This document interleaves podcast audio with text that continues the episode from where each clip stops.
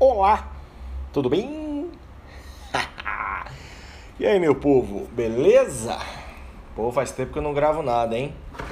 Tava sumido? Não. Tava refletindo na vida, ocupado com o trabalho, com aulas, correria, fazendo coisas na casa, né? Fazendo um pouco de artesanatos. Quem me conhece sabe que eu gosto de pintar imagem de gesso. Já até mostrei algumas fotos em rede social. Ainda não me considero um profissional gabaritado. Vamos lá.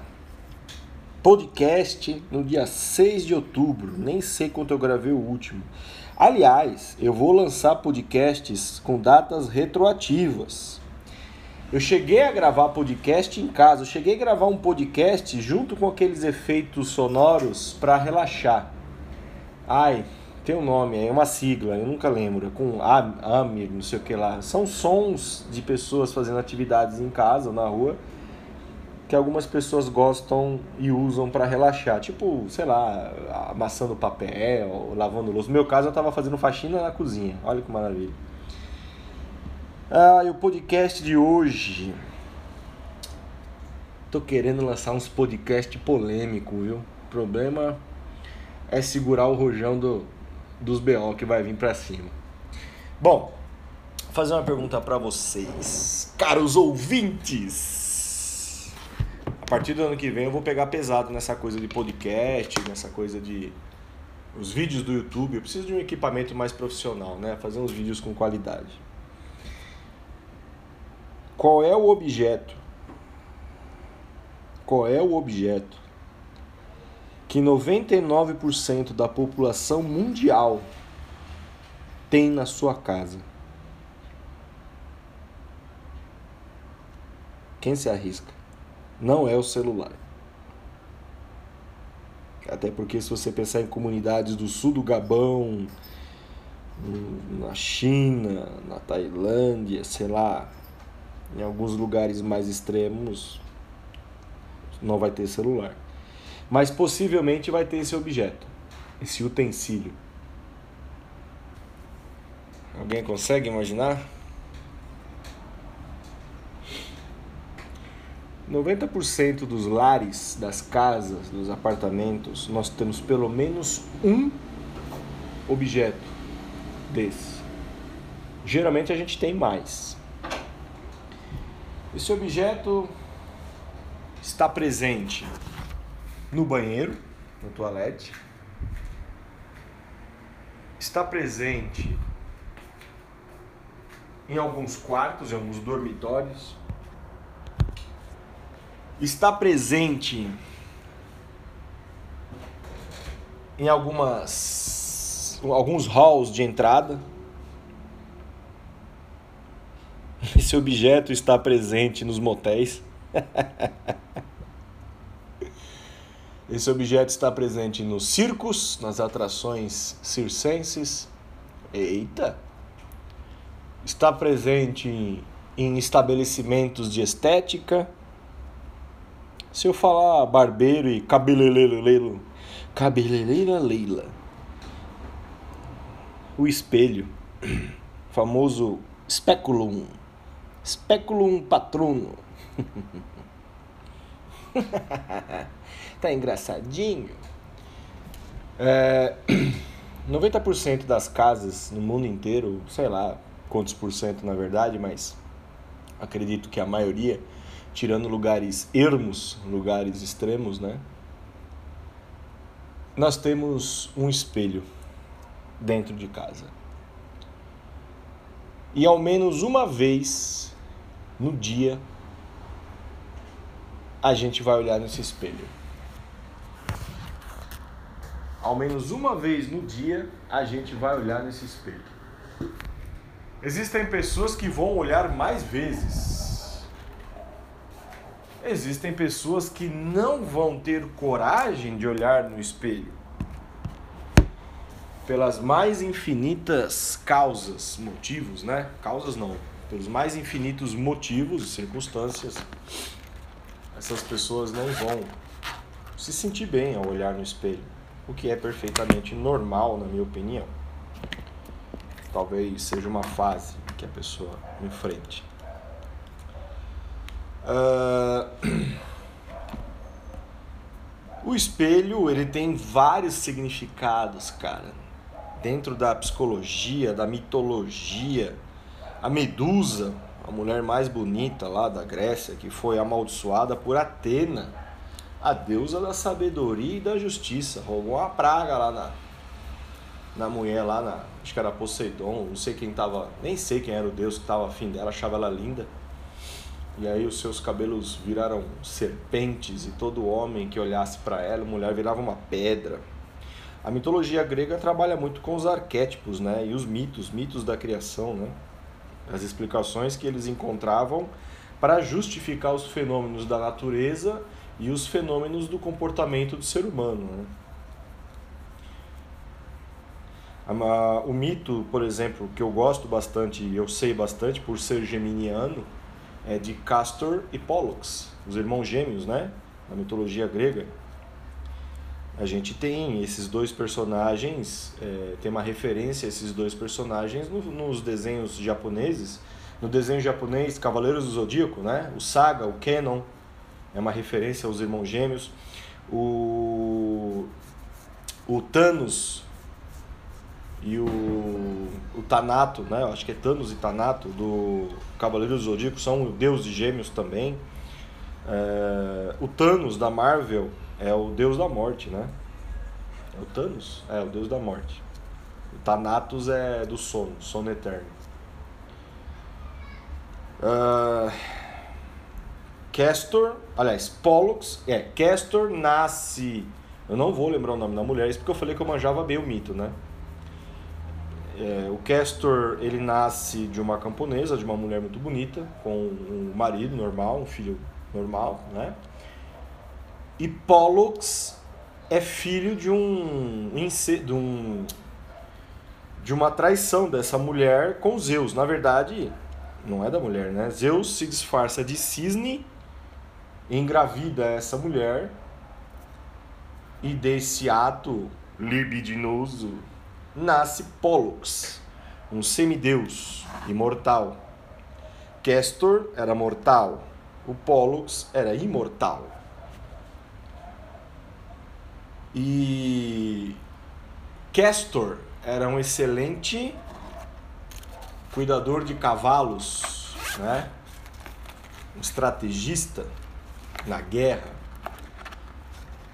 E Pollux, além de ser imortal, ser um semideus, ele tinha um braço ou uma mão feita pelo Hefesto, o deus da forja, né? Um braço ou uma mão muito poderosa, um punho de aço, de ferro, um negócio assim, né? Eram grandes guerreiros, né? Extremamente inteligente, modéstia à parte, desculpa. Geminiano é foda. Aceita que dói menos. E. e. Eles se apaixonaram por duas mulheres que já estavam prometidas a Linceu e a um outro cara lá, que eu também não vou lembrar o nome. Enfim, brigaram, entraram em combate. Castor é ferido mortalmente. Pollux, que era louco pelo irmão, apesar de ser meio irmão, ele era ele adorava o irmão, eles, eles se davam muito bem, né? Ele vai pedir a Hades, o deus dos infernos lá, que ajudasse, que concebesse e tal. E aí foi feito um acordo, né? seis meses do ano Castor era imortal e Pollux sofria do ferimento e vice-versa, né? Daí a loucura, quer dizer, a dualidade do signo de gêmeos. Sim, nós somos loucos. E eu me orgulho da minha loucura e da minha capacidade de observar o mundo e as pessoas. Não, não sou psicólogo, nem tenho a mínima é, é, intenção de ser. Mas o espelho é um objeto que a gente, uma vez, pelo menos uma vez no dia, a gente vai olhar para ele. Em casa, na rua, no trabalho, seja onde for, no salão, na cabeleireira Leila, é, aonde for, né? Culturalmente, intelectualmente. O espelho, o filme do Harry Potter, Harry Potter, o filme do Harry Potter no primeiro filme, se não me engano, onde aparece aquele espelho que reflete o que ele mais deseja, se não me engano, né? Aí mostra os pais dele. No filme Animais Fantásticos, Olha, eu tô gravando na varanda, então daqui a pouco vai ter carro do ovo, vai ter motoboy entregando comida, não se assustem, né? É... O Dumbledore, no. Ó, minha, minha pronúncia hoje tá foda. Dumbledore. O Dumbledore, no Animais Fantásticos, né? Que ele é novo, ele tá jovem, é o Jude Law que interpreta ele. Ele já olha nesse espelho, né? E aparece lá o. Ah, eu tô falando, é, aparece no espelho o pacto de sangue que ele fez com o Grindelwald. Grindelwald? Gente frustrada é um perigo para o mundo, vocês já perceberam? Gente mal resolvida, gente frustrada é um perigo para o mundo. Você pega o Grindelwald, né?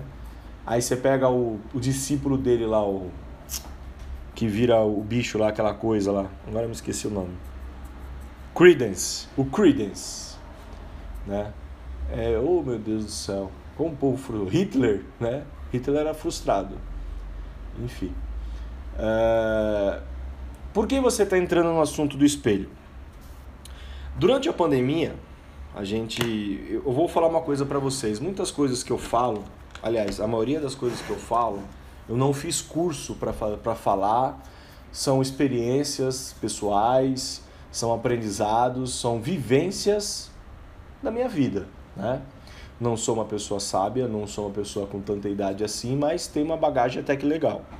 Né? E eu gosto de compartilhar isso. Eu já expliquei nos podcasts anteriores que o podcast para mim é um diário de bordo. Durante a pandemia, uma das coisas que eu aprendi, eu já, eu já sabia, existe uma diferença entre a gente saber e a gente colocar isso em prática ou a gente saber e aceitar isso, né? As verdades que libertam. As verdades que libertam. Então, durante essa pandemia, lá para meados de agosto, finalzinho de agosto, ela ainda estava no auge, estava feio o negócio. A gente em casa sofrendo de ver essa doença, com medo pelos parentes, com medo da gente pegar essa desgraça dessa doença, né? vendo as pessoas na rua abusando, não usando máscara, fazendo churrasco. Inclusive, eu tive uma divergência com o vizinho aqui, porque o vizinho é assim, a quarentena dele foi assim, no dia 18 de março começou a quarentena, no sábado ele já começou a fazer churrasco na casa dele, na laje, que é da mesma altura da minha casa aqui, no Sobrado. Sexta, sábado, domingo, né? E virava a noite. Seis horas da manhã era pouco todo mundo sem máscara, narguile, tudo que não era para fazer, o cara estava fazendo com a esposa. Detalhe, um filho pequeno e a sogra do cara tem idade. Então, houve aí no mês de comecinho de setembro, houve um, um pega para capar feio aí, né? Gentilmente eu mandei ele tomar um suco de caju. Aí o proprietário da casa dele que mora na frente também veio, se manifestou. Aí eu já falei, tomou, aí, aí foi com areia e caco de vidro para dentro, né? Aí parou. Parou naquelas. Parou naquelas. Diminuiu a quantidade de pessoas e o volume da música, mas continua. Enfim. Eu tô igual o Léo Lins, o comediante. Já tô, eu, eu já entrei há muito tempo na questão da, da seleção natural. Ele fala no meio de um vídeo, numa entrevista. Se o cara ainda não aprendeu a lavar as mãos e entendeu que é para usar a máscara, tem que deixar a lei natural agir. É a, a, seleção natural agir, pelo amor de Deus. Um cara desse aí, por mais que ele esteja em negação, é uma topeira. Se cair de quatro, não levanta mais, né? Enfim, houve um episódio em que eu estava tomando banho e saí do banheiro, estava me secando e parei em frente ao espelho. E era um dia que não estava muito legal, né? A gente, inclusive hoje eu estava conversando com a minha prima, que também é professora. A gente não sente um cansaço físico, a gente sente um cansaço mental, um esgotamento mental. Por tudo que a gente vivenciou, notícias, o trabalho, a gente teve que se adaptar da noite para o dia. Eu mesmo não gosto do EAD. Quem gosta, seja feliz. Quem gosta, seja feliz, né? Eu não gosto. Tenho críticas seríssimas a esse método de ensino. não acredito nem como ferramenta complementar. Né? Pedagogicamente falando, ele fere muitos princípios de que muitos pedagogos estudaram e embasaram os seus conhecimentos. Né? Então, é o novo normal, apenas uma frase para vender mais. E como tem gente que cai nisso. É, nisso eu posso falar, eu sou publicitário. Então, o poder da persuasão e da comunicação é uma coisa que eu domino bem, graças a Deus. Uh, então, o cansaço físico não era tanto, mas o cansaço mental ainda é presente. E quando ele é demasiadamente grande e forte, ele mexe com a gente, né? Ele mexe com a ansiedade da gente, tá? E essa experiência foi uma experiência em que diante do espelho do banheiro eu comecei me dando uma bronca. Engraçado que nesse dia eu não queria nem me olhar no espelho. Aí eu não sei explicar para vocês, algo deu em mim, alguma coisa ali. Eu me olhei no espelho e comecei me dando uma bronca. Mas não é aquela bronca, o bobão cara de melão, como diz um, um amigo meu, né? Não é essa bronca, é aquela bronca que você fala, por favor, senhor, pare de me dar uma bronca e pode me dar um soco na boca do estômago, acho que vai doer menos. Eu me dei uma bronca homérica. Eu me emocionei. Eu me emocionei, me emocionei bastante. Os vizinhos devem pensar que eu sou louco, né? Mal sabia eles. E terminada essa bronca, eu comecei a conversar comigo. Foi uma experiência surreal. Né? Isso aconteceu mais vezes. Né? Existem procedimentos dentro da psicologia, da psicanálise, que se utilizam do espelho. Né? Enfim, não sei o nome que se dá, né? Mas eu sei que o espelho reflete nossos maiores medos, nossas maiores preocupações, né? Quando eu vi, quando me dei por mim, quando eu me dei por mim, já tinha se passado uma hora e 45 minutos. Era um sábado à noite. Sábado à noite tudo pode rolar, enfim enquanto as pessoas bebiam o corote de pêssego, eu me auto avaliava na frente do espelho. Eu acho que já são traços de uma grande psicopatia. Brincadeira, não é não? Uh... E conversando comigo, a coisa mais louca que aconteceu foi que várias personalidades surgiram. Porque eu não sei explicar, essa experiência foi uma coisa surreal, assim, né? Começou com uma grande bronca, uma chamada de atenção, e depois uma conversa franca, sincera, esclarecedora. E o mais louco é que todas as respostas, perguntas e conhecimento estavam dentro de mim. Não tinha ninguém ali. Estava só eu, quer dizer, para quem tem o pé na macumba sabe o que eu estou falando. Mas, teoricamente, eu não senti ninguém, não, né? Era eu e o espelho. Essa conversa foi profundamente libertadora. Eu diria para vocês que ela foi o início de uma retomada do Jonathan, das minhas forças. É eu estava, como muita gente, como a grande maioria das pessoas, ficamos abalados com tudo isso que aconteceu. Agora a gente vive uma calmaria estranha, uma calmaria que a gente acha que é só por causa da eleição. Não sei dizer. Tenho as minhas teorias. Talvez este seja um podcast um pouco longo. Hoje eu quero conversar. E essa conversa no espelho eu sentei, eu já era uma pessoa mais calma e eu cheguei a duas conclusões nessa noite, né? Nessa conversa.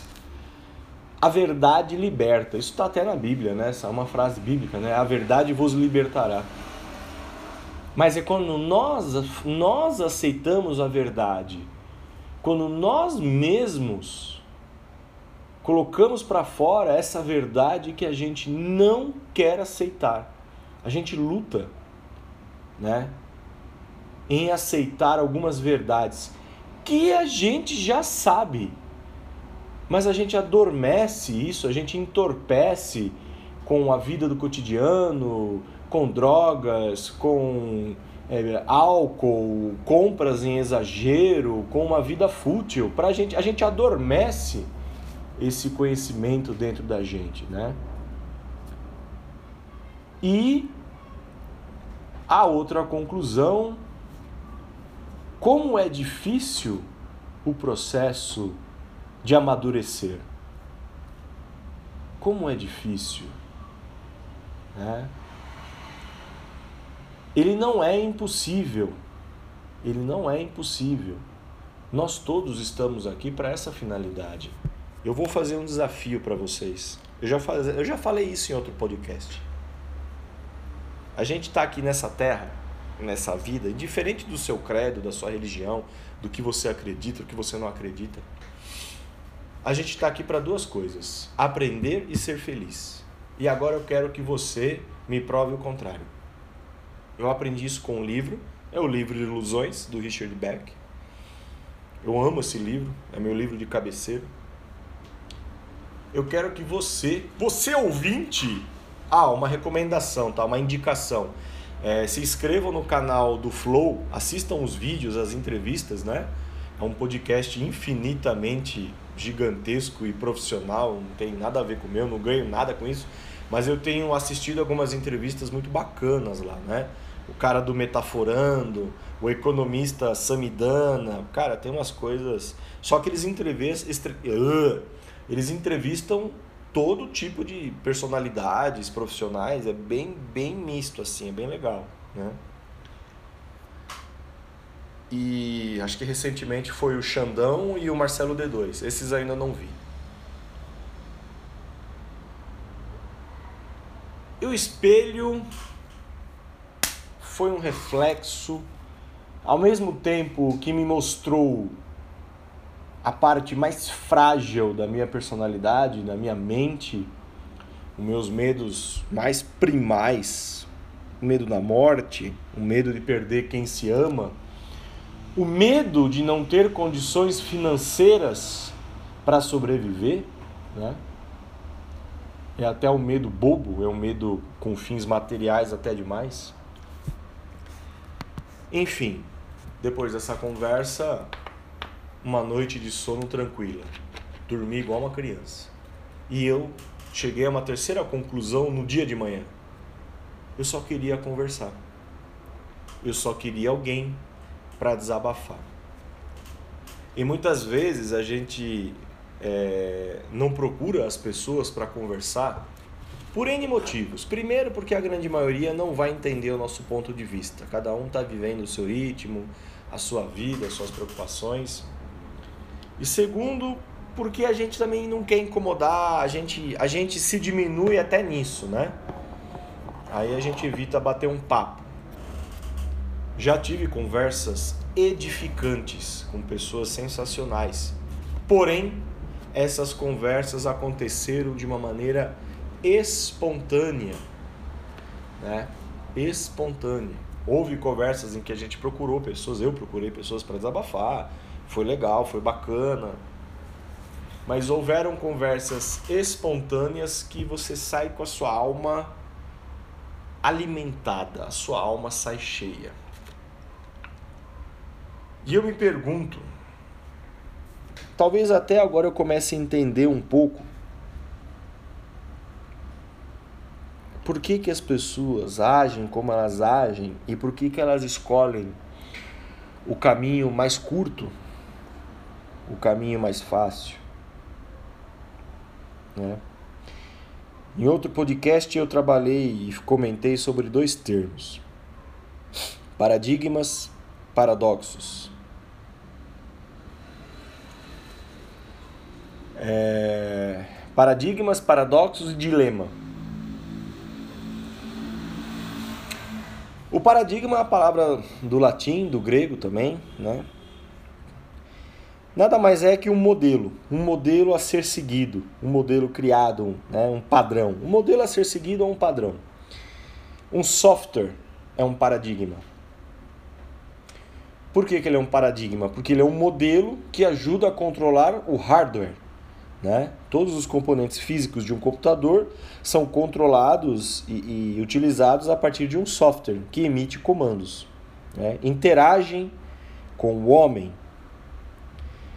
O paradigma é um modelo que o ser humano necessita.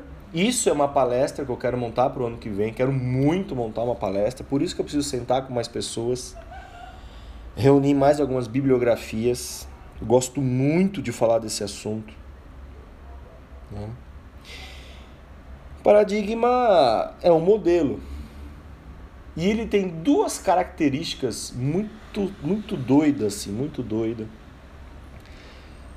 Todo mundo na face da Terra, seja a idade que for, a tribo que for, a religião que for, o país que for, precisa de um paradigma ao menos. Um paradigma, pelo menos, né? Essa é uma coisa surreal, porque todo mundo na face da Terra tem a necessidade de enxergar a realidade. A gente enxerga em 3D, né? Largura, comprimento e profundidade. Aliás, largura, altura e profundidade. A gente enxerga em 3D. O bom e velho plano cartesiano de René Descartes. E aí, todo mundo, ah, aquelas tribos da Indonésia, Samoa, Nova Guiné, ele tem a cultura deles, né? eles têm uma cultura, eles têm uma maneira de enxergar, eles têm uma maneira de enxergar a realidade. Todos nós temos, na França, no Brasil, no Canadá, né? no interior, enfim. Essa é a primeira característica fundamental do paradigma. E todo paradigma, todo, presta bem atenção, todo paradigma é falho. Ah, não é não, é. E o meu não é, já falhou. Não é? Todo paradigma é falho. A prova disso é que os softwares de computadores possuem atualizações constantes. Porque conforme as pessoas vão usando, vão acontecendo situações inusitadas em que o programador em que o programador não esperava. E ele tem que fazer uma atualização para corrigir o bug ou a falha do sistema. Ah, então você está querendo dizer que Deus é o programador e ele tem falhas? Não, não estou me referindo a Deus. Até porque quando você joga isso para o comportamento humano, todos os paradigmas já existem. Não existe um comportamento humano novo. É apenas uma troca. Ah, é... me mostra. 7 mil anos, 15 mil anos de civilização, nem sei. Estou falando de 7 mil anos pegando do Egito. Nem sei, vamos pegar dos Sumérios. Me mostra um comportamento do ser humano que seja completamente novo agora. Não tem. É tudo um processo de assimilação. Por isso a primeira teoria vai por água abaixo. Os progressistas que vendem uma imagem e frases e conceitos de um mundo melhor baseados numa utopia. Veja só. Esse é o primeiro paradigma interessante. Nós precisamos de um conceito da utopia para a grande maioria das pessoas, é o que gera a esperança. A utopia é o lugar perfeito. Né? O lugar, a casa, o estado de espírito, o mundo perfeito é utópico. O que nos move, muitas vezes, é um sentimento utópico. Muitas vezes o que alimenta a nossa esperança, não estou dizendo todos os casos, mas muitas vezes o que alimenta as nossas esperanças são sentimentos e crenças utópicas, umas mais, outras menos, né? O problema dos progressistas é que eles vendem de uma maneira exagerada a cura para o mundo. Essa é a primeira incoerência. Se o comportamento humano não apresenta nada, nada de novo, Nada de novo. É apenas uma questão de troca e assimilação de paradigmas. Então, por que que eles vendem essa ideia de um progresso constante, utópico, perfeito, urgentíssimo? Controle, manipulação. Dentro desses progressistas, nós temos dois tipos de pessoas. As pessoas inocentes, que ainda não amadureceram, talvez não abriram seus olhos para outras realidades. Elas são extremamente utópicas. Perdão, por isso que elas estão fazendo parte desses movimentos. Tempo seco, hein? 36 graus hoje. É... E existem as pessoas que ganham alguma coisa com isso, com esse pensamento progressista extremo. O mundo progrediu? Progrediu. Hoje a gente está no século 21. A gente não tem ninguém usando uma farda do exército alemão na rua. A gente tem alguns fanáticos de vez em quando, mas a gente não tem. Não tem ninguém com uma farda do exército romano é, prendendo cristãos. A gente tem problemas, crimes de ódio, intolerância religiosa. Mas como era há dois mil anos atrás, a gente não tem. Pelo menos ninguém jogou um leão em cima de mim e falou queima, né? É, a gente tem um, um, um aspecto. Vivemos tempos de violência. A gente já vai entrar nesse assunto. Dito isso, sobre os progressistas, vamos abrir esse podcast para as polêmicas? As causas sociais que mais estão em vigor no momento, que mais estão sendo debatidas.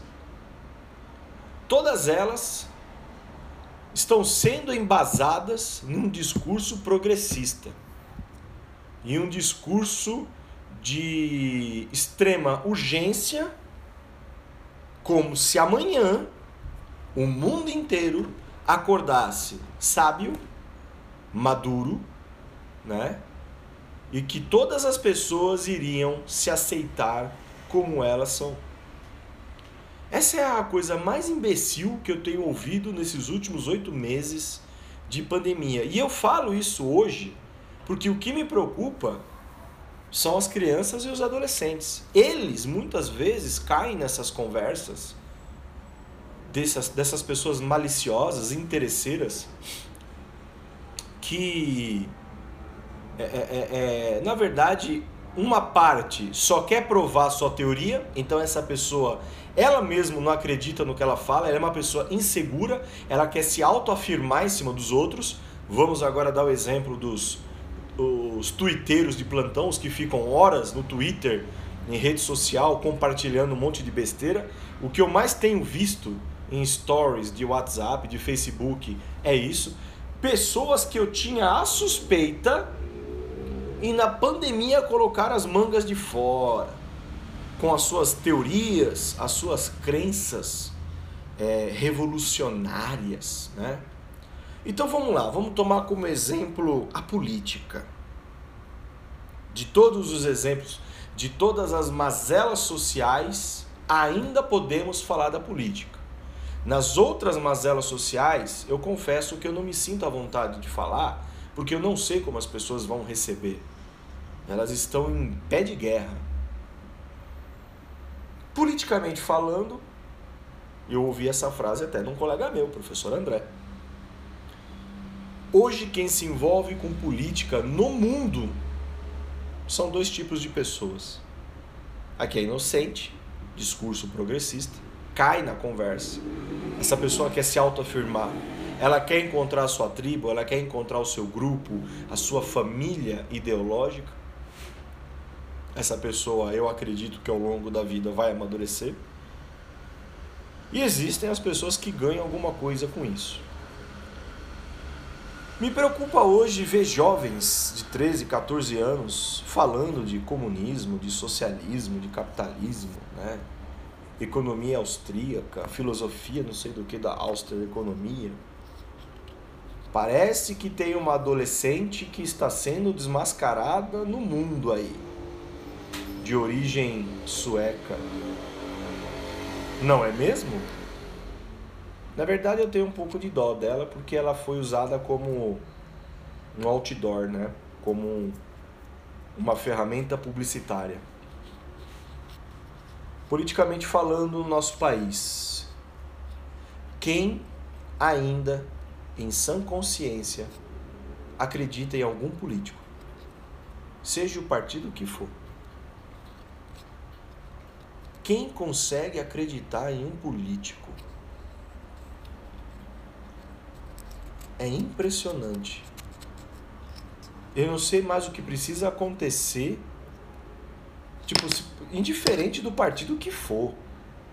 Indiferente do político que for. Se é deputado, se é vereador, se é presidente, se é governador. Você consegue acreditar em alguém? E a gente chegou num ponto tão doido, tão extremo. Se pegarem um áudio, uma foto e um vídeo de um político que for matando um golfinho, enfiando o dedo no buraco do respirador do golfinho, senão vou ter que, ter que explicar, senão vou achar que ele enfiando o dedo no cu do golfinho. É no buraco do respirador do golfinho. Tem gente que ainda vai falar: não, mas ele fez isso por uma boa causa, não era ele, era montagem. É fake news.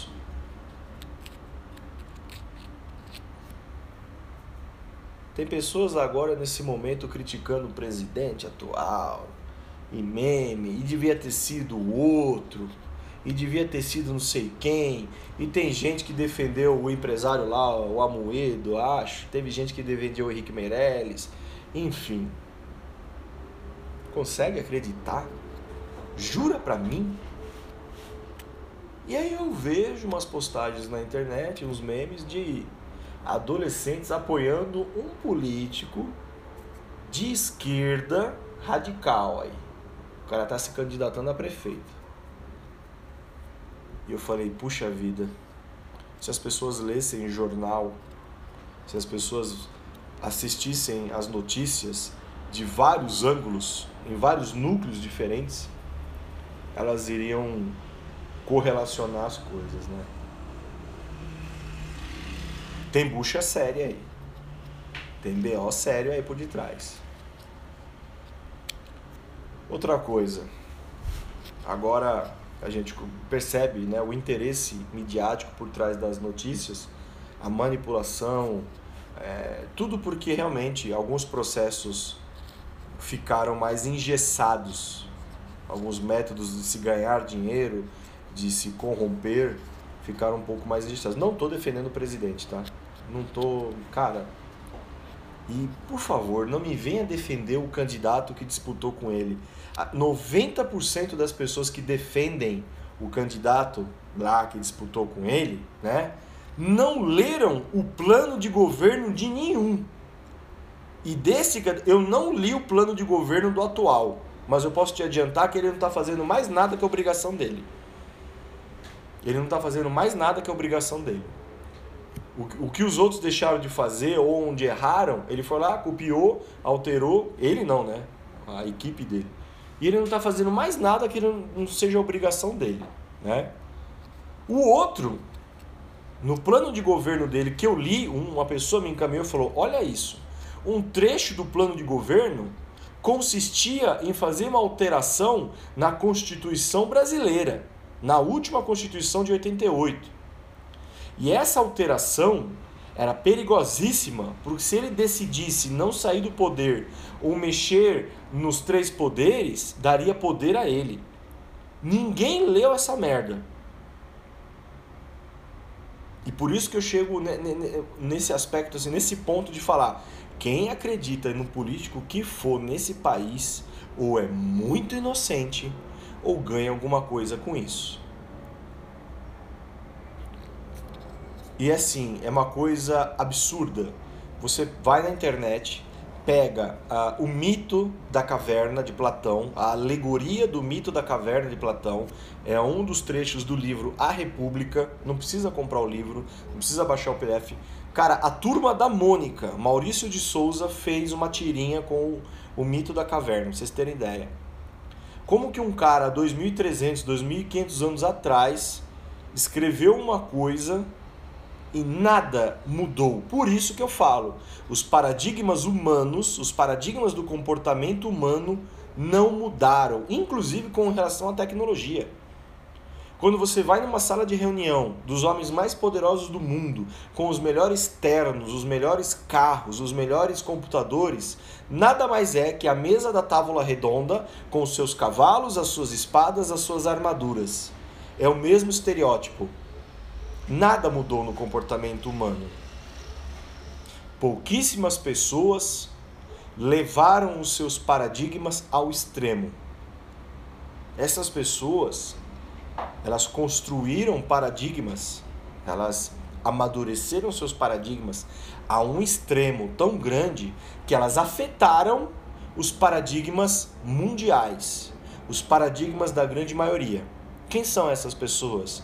Pessoas à frente do seu tempo, avatares, pessoas iluminadas, pessoas com uma, uh, um poder de persuasão, de raciocínio, uma inteligência fora do comum Santo Agostinho, uh, Aristóteles, Platão, Sócrates. Uns dizem que Sócrates é uma criação de Platão, outros dizem que o Sócrates existiu de verdade.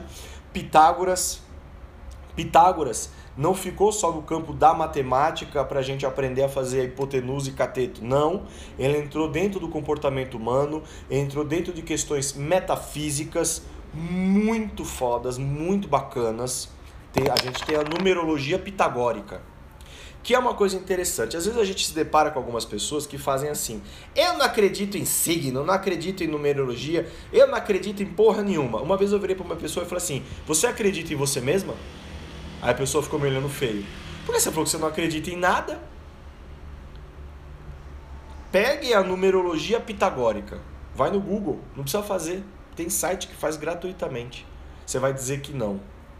É, não tem nada a ver comigo esse signo, não tem nada a ver comigo esse número. Ok.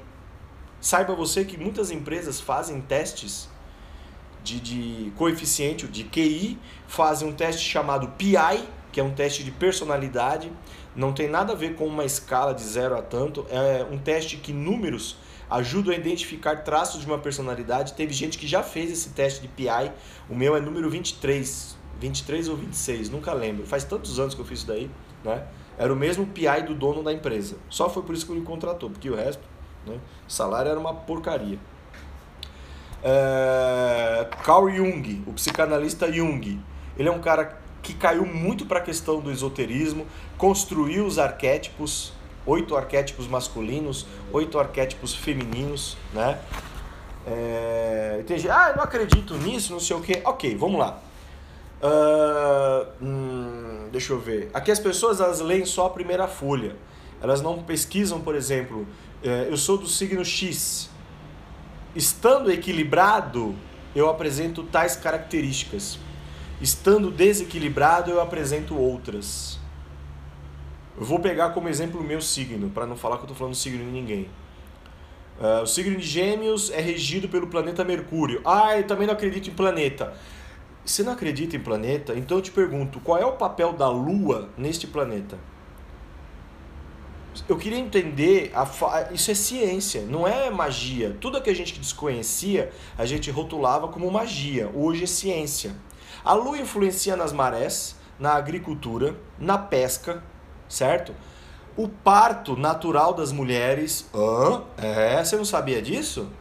Se você já tem 10, é, 40 semanas de gestação, nove meses não é nove meses, na verdade são é, 40 semanas, se eu não me engano, de gestação. É, se você está prestes a atingir 40 semanas de gestação ou atingiu, naquela semana, se tiver uma mudança de lua, ah, a lua está cheia e agora vai para minguante, pode preparar a mala, a roupa, o seu filho, a sua filha vai nascer. Se é de parto normal, tá? Parto natural. A cesárea é um parto agendado. Mesmo assim, pode acontecer, né? A sabedoria dos mais antigos, ela foi muito perdida, né? Ah, não influencia. OK, OK.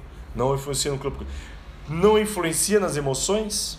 Então eu convido vocês a pegar uma sexta-feira de calor, lua cheia, passe nas ruas que tem barzinhos, as grandes avenidas, os ânimos das pessoas estão à flor da pele. As pessoas estão procurando extravasar. Eu vou falar uma coisa para vocês, eu vou abrir a real para vocês aqui. Eu fico puto com gente assim. Porque a pessoa não acredita em nada, e nem nela. E isso, sabe o que, que é isso?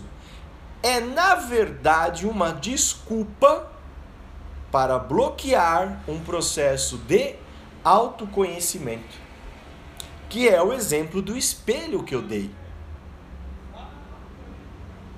Isso é muito louco. Na filosofia hermética, uma filosofia que eu acho muito da hora, felizmente não conheço ela a fundo, tenho que ler durante muitas décadas para me aprofundar dentro dela. A filosofia hermética ela tem uma palavra, um termo, que se não me engano chama gnose. G mudo, N-O-S-E. Gnose e eu estava lendo sobre, eu estava pesquisando, eu estava lendo o livro Cabalion, eu li o Corpo Fechado, né, do Hermes Trimegisto, né, o Corpus Hermético. Esses livros vendem na Livraria Cultura, na Saraiva. Gosto bastante. E lá ele fala: haverão poucas pessoas que atingirão a gnose ou procurarão, procurarão, né? Procurarão atingir a gnose elevar o seu pensamento a outras frequências, a outros patamares. É um processo de autoconhecimento, de autocura e de libertação de crendices, de vícios, de medos, né, de manias tóxicas. E agora a gente justifica o comportamento, por exemplo, o fanatismo político, o fanatismo religioso. Pleno século XXI. Eu não estou aqui para desconstruir a fé de todo mundo, mas eu permito que as pessoas tentem e desconstruam a minha fé para que eu sente, pense e reavalie. Eu permito. As pessoas fazem perguntas, críticas, julgamentos. É lógico que chateia, é lógico que magoa, mas você senta e pensa: é isso mesmo que eu quero? Por que, que é assim? E daqui a pouco, quando você menos espera, vem a resposta. E não é uma resposta conformista. Não é uma resposta. A resposta em si, muitas vezes, é uma palavra ela é simples. Ela é sintética, ela resume e sintetiza tudo o que você está se questionando.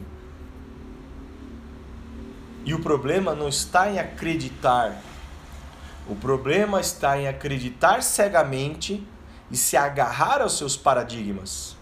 Muita gente confunde paradigma com paradoxo. Paradoxo é uma contradição. Amor é contentamento, descontente. Amor é uma coisa boa, mas você vai sofrer. Vários psicólogos já falaram isso, Freud, Platão, enfim. Platão dizia que o amor era uma doença, o amor, a paixão, né? A paixão entorpece, cega. Né?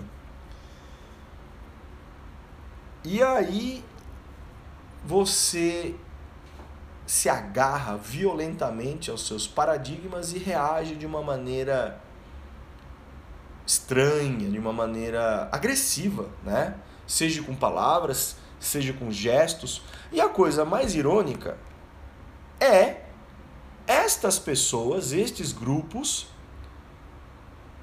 que defendem uma melhoria constante do mundo, os progressistas, baseado em conceitos extremamente utópicos, eles mesmos não são maleáveis com seus paradigmas. E eles argumentam e justificam porque já sofreram tanto, retribuem o sofrimento com essa é, velocidade, com essa agressividade. Aí, mais uma pergunta, agora uma pergunta retórica. O que diferencia estes defensores do progresso dos supostos ou comprovados opressores? atrasados intelectualmente e socialmente. Hoje eu estava no, no Twitter e eu estava vendo algumas notícias e tal, mas eu, geralmente eu estou na internet para ver meme. E tem uma, uma, uma, personalidade famosa que eu sigo, ela já foi apresentadora de programa da GNT, modelo, faz foto, enfim, é né? uma celebridade. E ela posta tudo que acontece com ela no Twitter, o dia inteiro. E ela estava num comércio vendo dois rapazes falando de outra pessoa, de uma outra mulher. Segundo ela, eles estavam falando de uma maneira muito pejorativa. Segundo ela, eles estavam falando de uma maneira muito chula desta mulher que não estava nem presente, dessa terceira pessoa que não estava nem presente. E ela estava escutando a conversa deles e falou assim: atitudes precisam ser tomadas. Vou me manifestar, vou até lá. Cara, ela comprou uma briga de uma pessoa que nem estava presente. Aí você fala, tá certo, temos que nos unir, que não sei o quê. Ok. Agora responde uma coisa para mim. O quanto desse gesto não parte do paradigma dela, do ego dela e da insegurança dela. Você falou isso? Falei. Inclusive, a repórter famosíssima Glória Maria, da Global lá, também já falou. E também já está de saco cheio. E ela é uma grande celebridade. É uma mulher extremamente viajada, culta, né? E ela mesma já falou. Keanu Reeves, o cara do John Wick, do Matrix, também já falou. Vivemos num mundo que até a verdade é ofensiva principalmente para pessoas psicologicamente frágeis. Nossa, você não está falando isso? Tô. Tô falando. Essas pessoas não aceitam que os seus paradigmas são falhos. Elas não querem aceitar. Elas não querem. E elas vão lutar com unhas e dentes para manter o paradigma delas até o fim. Aí eu pergunto de novo: o que difere o paradigma dessas pessoas de um paradigma de outros malucos que existiram por toda a humanidade? Fanáticos. Ai, não acredito que você está comparando. Tudo na vida é uma questão de ponto de vista. Tudo na vida é uma questão de perspectiva. Assumir que a sua verdade é única e verdadeira é assumir que o seu paradigma é perfeito. E volta lá atrás no áudio. Duas características do paradigma. Ele é necessário, ok, mas ele é falho. Por isso que uma criança nasce com zero anos e vai até os 80. E geralmente um, um homem e uma mulher, né, saudável, consciente nas suas faculdades mentais, do zero aos 80 anos, muda a sua opinião diversas vezes na vida. Ela está construindo, reformulando, melhorando, ampliando o seu paradigma. E curiosamente, o paradigma de uma pessoa idosa tem as mesmas prioridades de uma criança pequena. O que importa é o momento, a risada, o doce, o abraço do neto, o abraço do filho. Coisas simples. Faz mais ou menos 15 dias eu passei por um episódio. Eu acredito que a maioria das pessoas passou por episódios desgastantes na quarentena e eu tive dois. Um deles foi é, com o vizinho, fazendo churrasco, fazendo bagunça. Eu não me estressei tanto, né? Rolou uns arranca-rabo e tal, mas. E, há uns 15 dias atrás, eu estava tentando trabalhar, dando aula EAD. Liguei a câmera, comecei a conversar com os alunos e começou uma gritaria duas casas para baixo da minha. A gritaria era tão alta que os alunos falaram: professor, baixa um pouco a sua TV, tá dando para ouvir. Eu falei: gente, não é a TV. Aí falaram: eita, é a briga do vizinho. E aí começou uma gritaria, começou uma gritaria, começou uma gritaria. Quando eu escutei a mulher falando: sai daqui, me larga, não sei o que, eu corri, eu fui pra rua. Eu falei: caramba, ou ele o, o marido grudou no pescoço da mulher, tem que fazer alguma coisa, ou estão tentando invadir a casa, pode ser um assalto. Não que eu tenha farda, que eu tenha arma, que eu tenha distintivo, não que eu represente alguma coisa, mas sei lá, foi instintivo. Falei, tenho que fazer alguma coisa, tem que ajudar. Desci, fui na, cheguei na rua, moro no sobrado, corri rápido na rua, tava um frio, já tinha uma galera na rua. Eu falei, gente, o que está acontecendo? Não sei o que e tal. Aí o pessoal falou, é, bateu na, na cachorrinha, ele bateu, pegou um pedaço de, de, pegou um cabo de vassoura, quebrou nas costas da cachorrinha e a mulher entrou para intervir e ele agora ele deu umas porradas na mulher. Eu falei, eu não acredito. Ai meu Deus do céu. Sentido duas revoltas, né? Por ter agredido a esposa, ter batido na esposa e por ter agredido um animal inocente, né? Bom, todo animal é inocente. Eu, eu parto do seguinte princípio: você vai me ver em estado de fúria, fúria mesmo, se eu ver uma agressão a idosos, crianças e animais. É, é, não estou dizendo que a mulher não. Se eu ver um cara agredindo uma mulher, muito provavelmente vão ter que chamar a polícia para mim, não para o agressor, porque eu vou acabar com o cara, né? Eu não quero saber o motivo. E eu também não quero prêmio Nobel e eu não quero salva de palmas. Eu acredito no que é certo, é certo. Né? Senta, conversa. Relacionamento não tá legal? Ela te traiu, você traiu ela? Senta o rabo numa mesa, conversa, cada um pro seu canto. Mas esse é o paradigma do Jonathan. Decida aquela muvuca tal. E aí, ligaram pra polícia e tal. É, não sei o que, tá vindo aí, não sei o que. Resumo da ópera. Eu tava com os alunos na webcam, voltei para dentro de casa. Quando deu 9 horas, eu escutei a cachorra chorando. Eu falei, a cachorra tá viva, mas deve estar tá agonizando. A gente, eu fui dormir lá depois da meia-noite e a cachorra choramingando. Eu falei, cara, esse cara quebrou a espinha da cachorra, a cachorra tá agonizando. Meu Deus do céu. Meu Deus do céu. Aquilo, aquilo foi uma coisa terrível. Aí eu acabei pegando no sono, mas fiquei com a consciência pesada. Fiquei mal. No dia seguinte, isso foi numa terça. No dia seguinte, uma quarta-feira, 9 horas da manhã, começa a gritaria de novo. Me deixa entrar! Blá, blá, blá. Bum! Chutando na porta de casa, não sei o que, babá.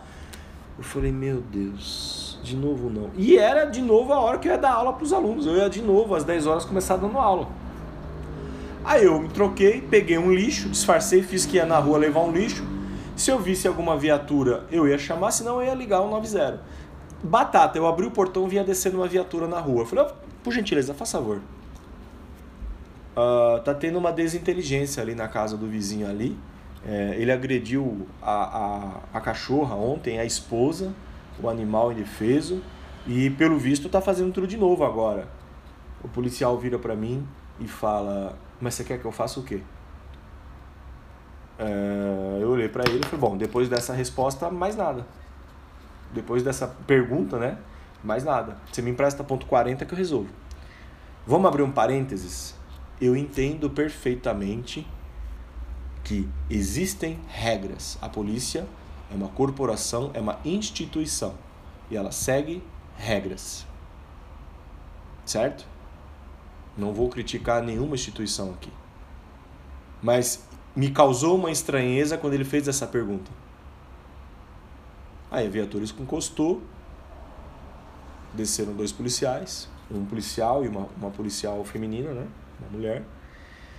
E o cara falou: o senhor fica aí e tal, né? E a gente vai conversar. E nesse meio tempo da viatura manobrando, o suposto agressor, machão, eles moram num corredor espiou pela porta do corredor. Ele saiu até a porta de casa, é um corredor, né? Corredorzão comprido. Ele abriu a porta, espiou na calçada. Eu vi ele espiando, fechou a porta e correu para dentro de casa. Que homem valente, que machão. Aí o policial foi lá chamar o cara para conversar e a policial feminina veio falar comigo. Eu achei estranho porque ela veio tentar me acalmar. Eu falei assim, é, policial, com todo respeito, eu não tô nervoso, não tô bravo. Ontem a gente ficou todo mundo chateado aqui pelo que aconteceu e tal, mas eu aproveitei que vocês estavam passando e eu relatei. E nisso, eu tive que abrir uma ocorrência no 90, eu tive que ligar. Liguei, abri uma ocorrência no Copom, me atenderam tal, expliquei o que, que era. Chegou mais duas viaturas. Resumo: quando eu olhei, tinham nove policiais ao meu redor, né? Dois, um ou dois estavam conversando com o agressor, que ao longe me ameaçava, me xingava, né? Na frente dos policiais, eu falei assim: você tá vendo que ele tá me xingando, ele tá me ameaçando, né? É, não sei o que, e eu querendo rir. E eu, eu, eu pensando assim: se eu for lá, eu vou quebrar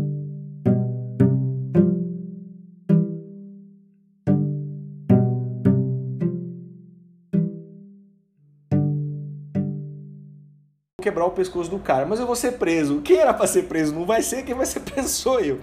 E aí os vizinhos desceram, a minha tia também desceu, ele começou a ofender minha tia, ameaçou minha tia. Ah, ele toma remédio. Ele parou de tomar o remédio. A desculpa é essa agora. Né? E ele parou de tomar o remédio, não sei o que, patati, patatal, né? Aí eu falei, aham, tá. E quando eu me dei conta, tinham nove policiais, a maioria estava ao redor, ao meu redor, conversando comigo. Senhor, a gente vai explicar uma coisa para você.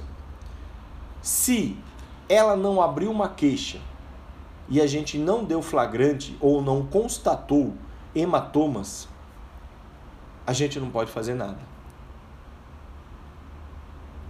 Tá, tá, tá. Eu lembrei daquele do os crudes, o bichinho. Tá, tá, tá.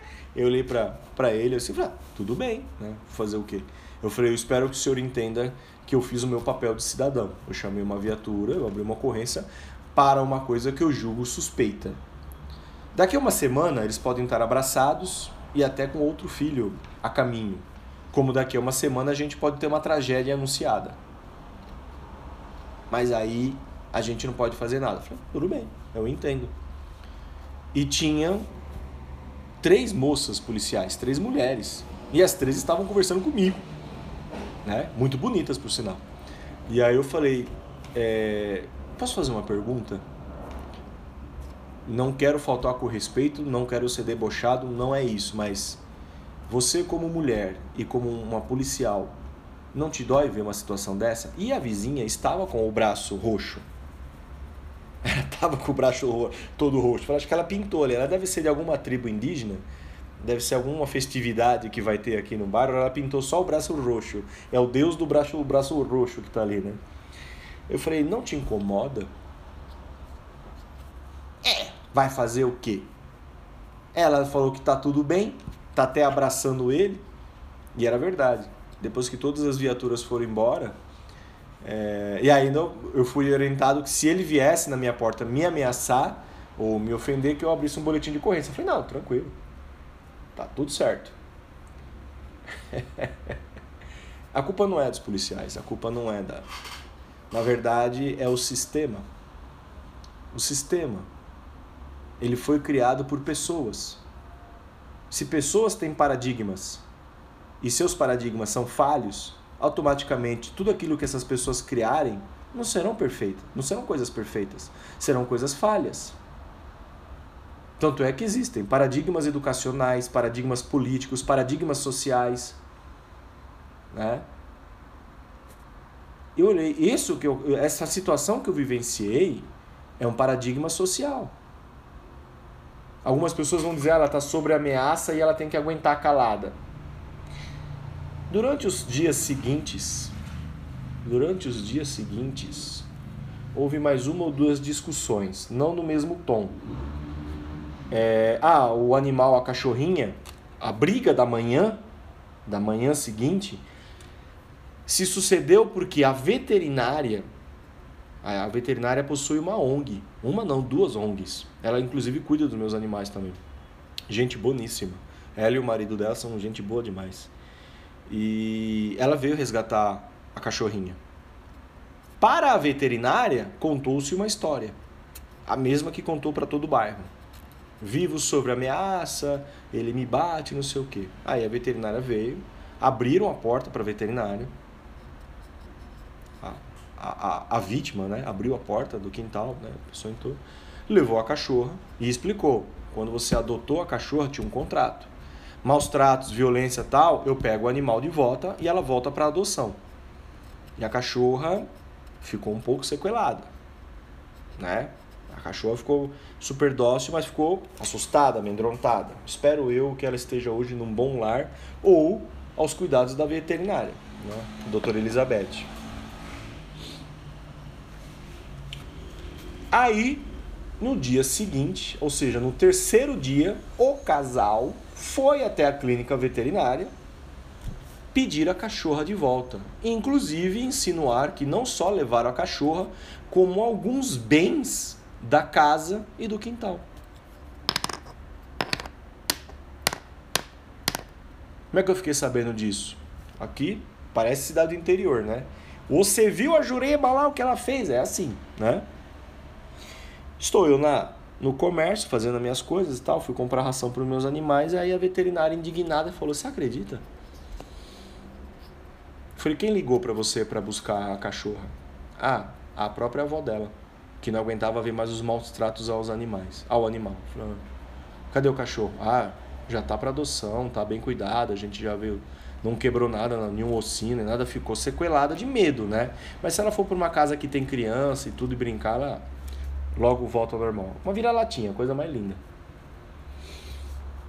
E aí eu observei ao longo desses dias mais duas discussões, não no mesmo na mesma intensidade, mas houve e eu percebi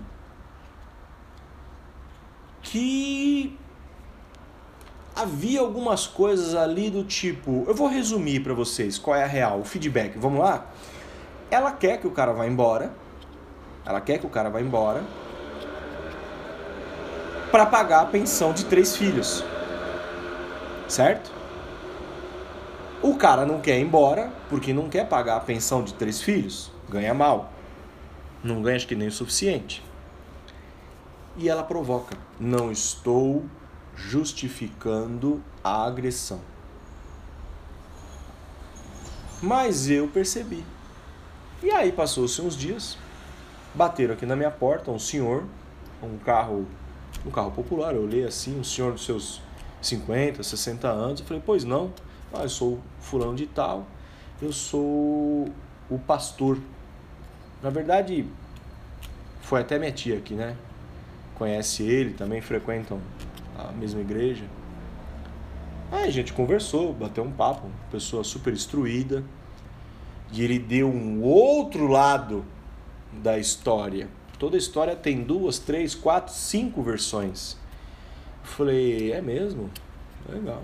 Ele falou, infelizmente, eu como um sacerdote, como um como uma pessoa que orienta essas pessoas espiritualmente dentro é, dentro da instituição, dentro da, da do, do, culto, né? Eu não sei o nome que se dá, não é uma igreja, o lugar de culto, não sei se é uma igreja, qual é o nome correto. É, ele falou lá dentro o comportamento, por enquanto, não desrespeitou nem a, a, os dogmas religiosos e nem as famílias que estão lá dentro. Mas já houve brigas na calçada de quererem sair na porrada com outras pessoas, entre si e tal. E a gente orienta, já orientou, melhor ir cada um para um lado e tal. E foi esse feedback. Aí você senta e pensa e fala, ah, tô entendendo. Na verdade, eu, eu tive sorte, porque se eu tivesse agredido o agressor, que era tudo o que ele queria, agora eu estaria respondendo um processo.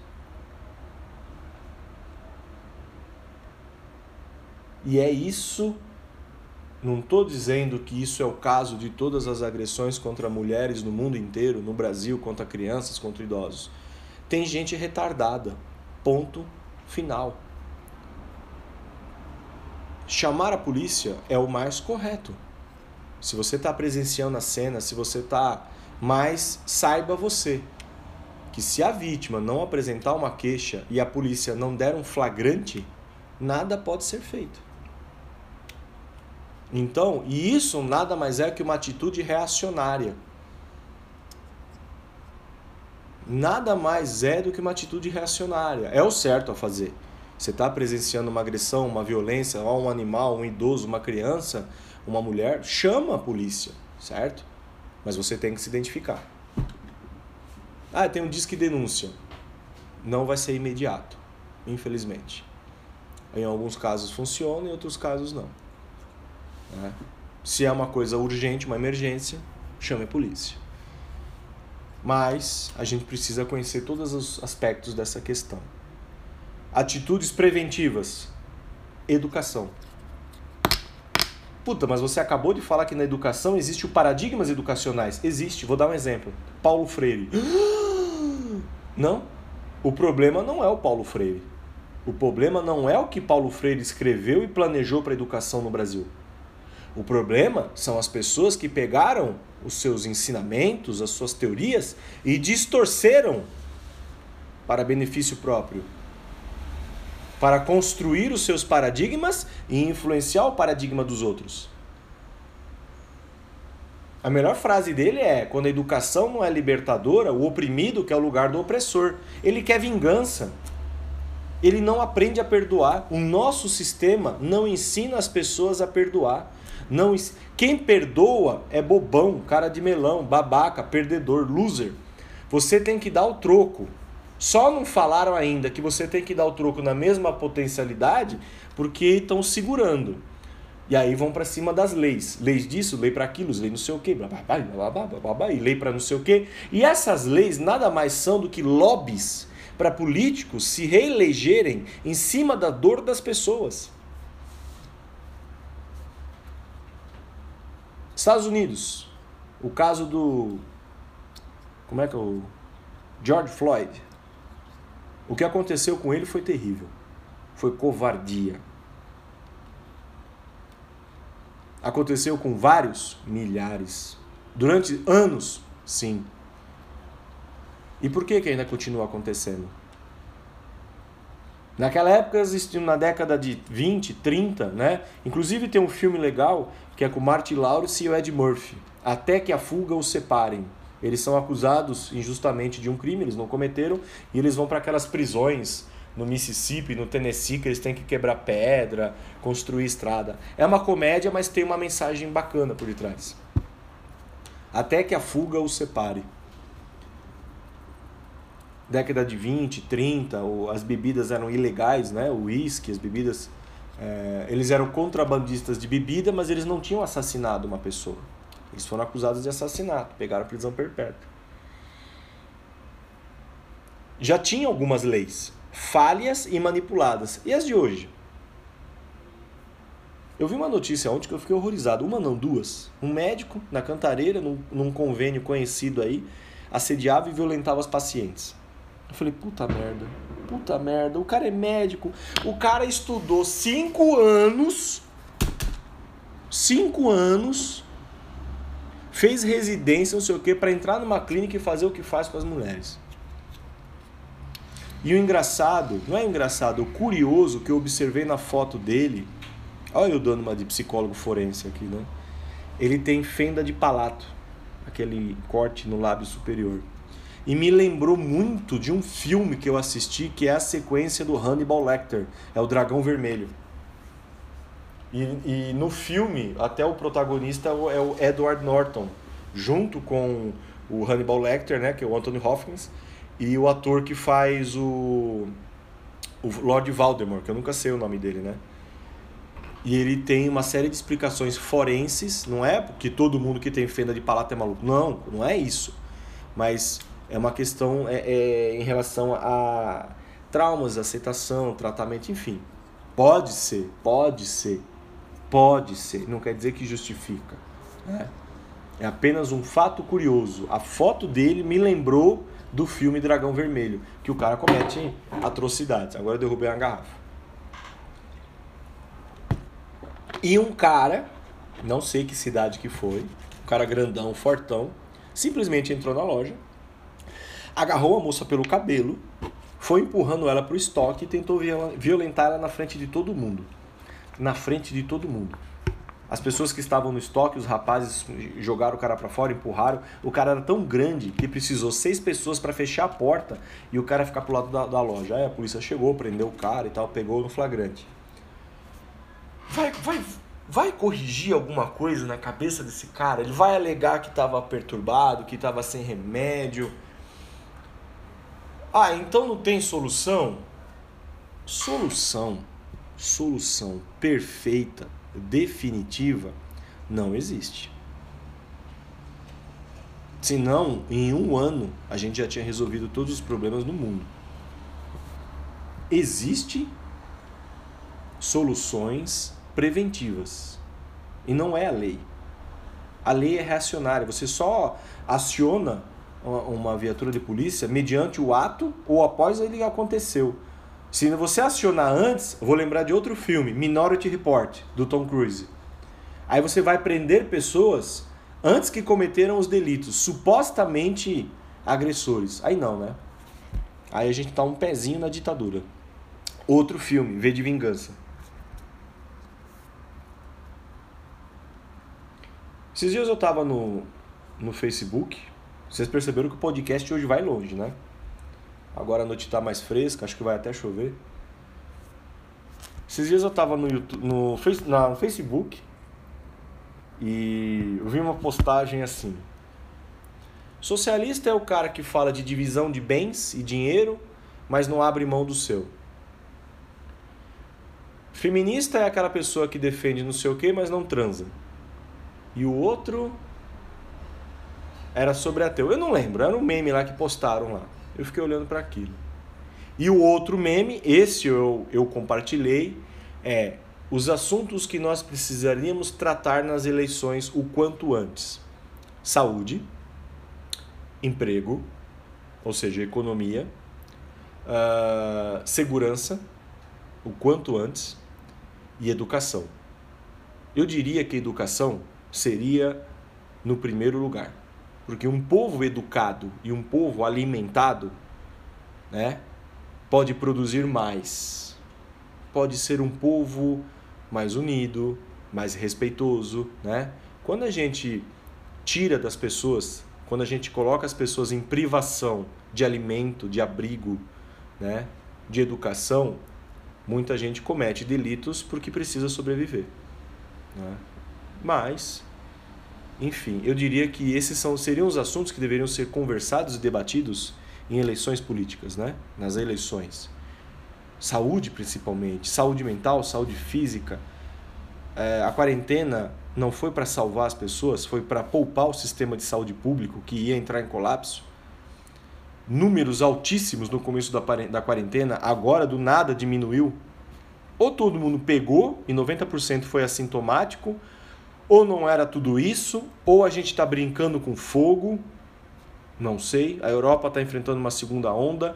O quanto dessa doença é uma ferramenta política, eu não sei dizer. Eu sei que ela é.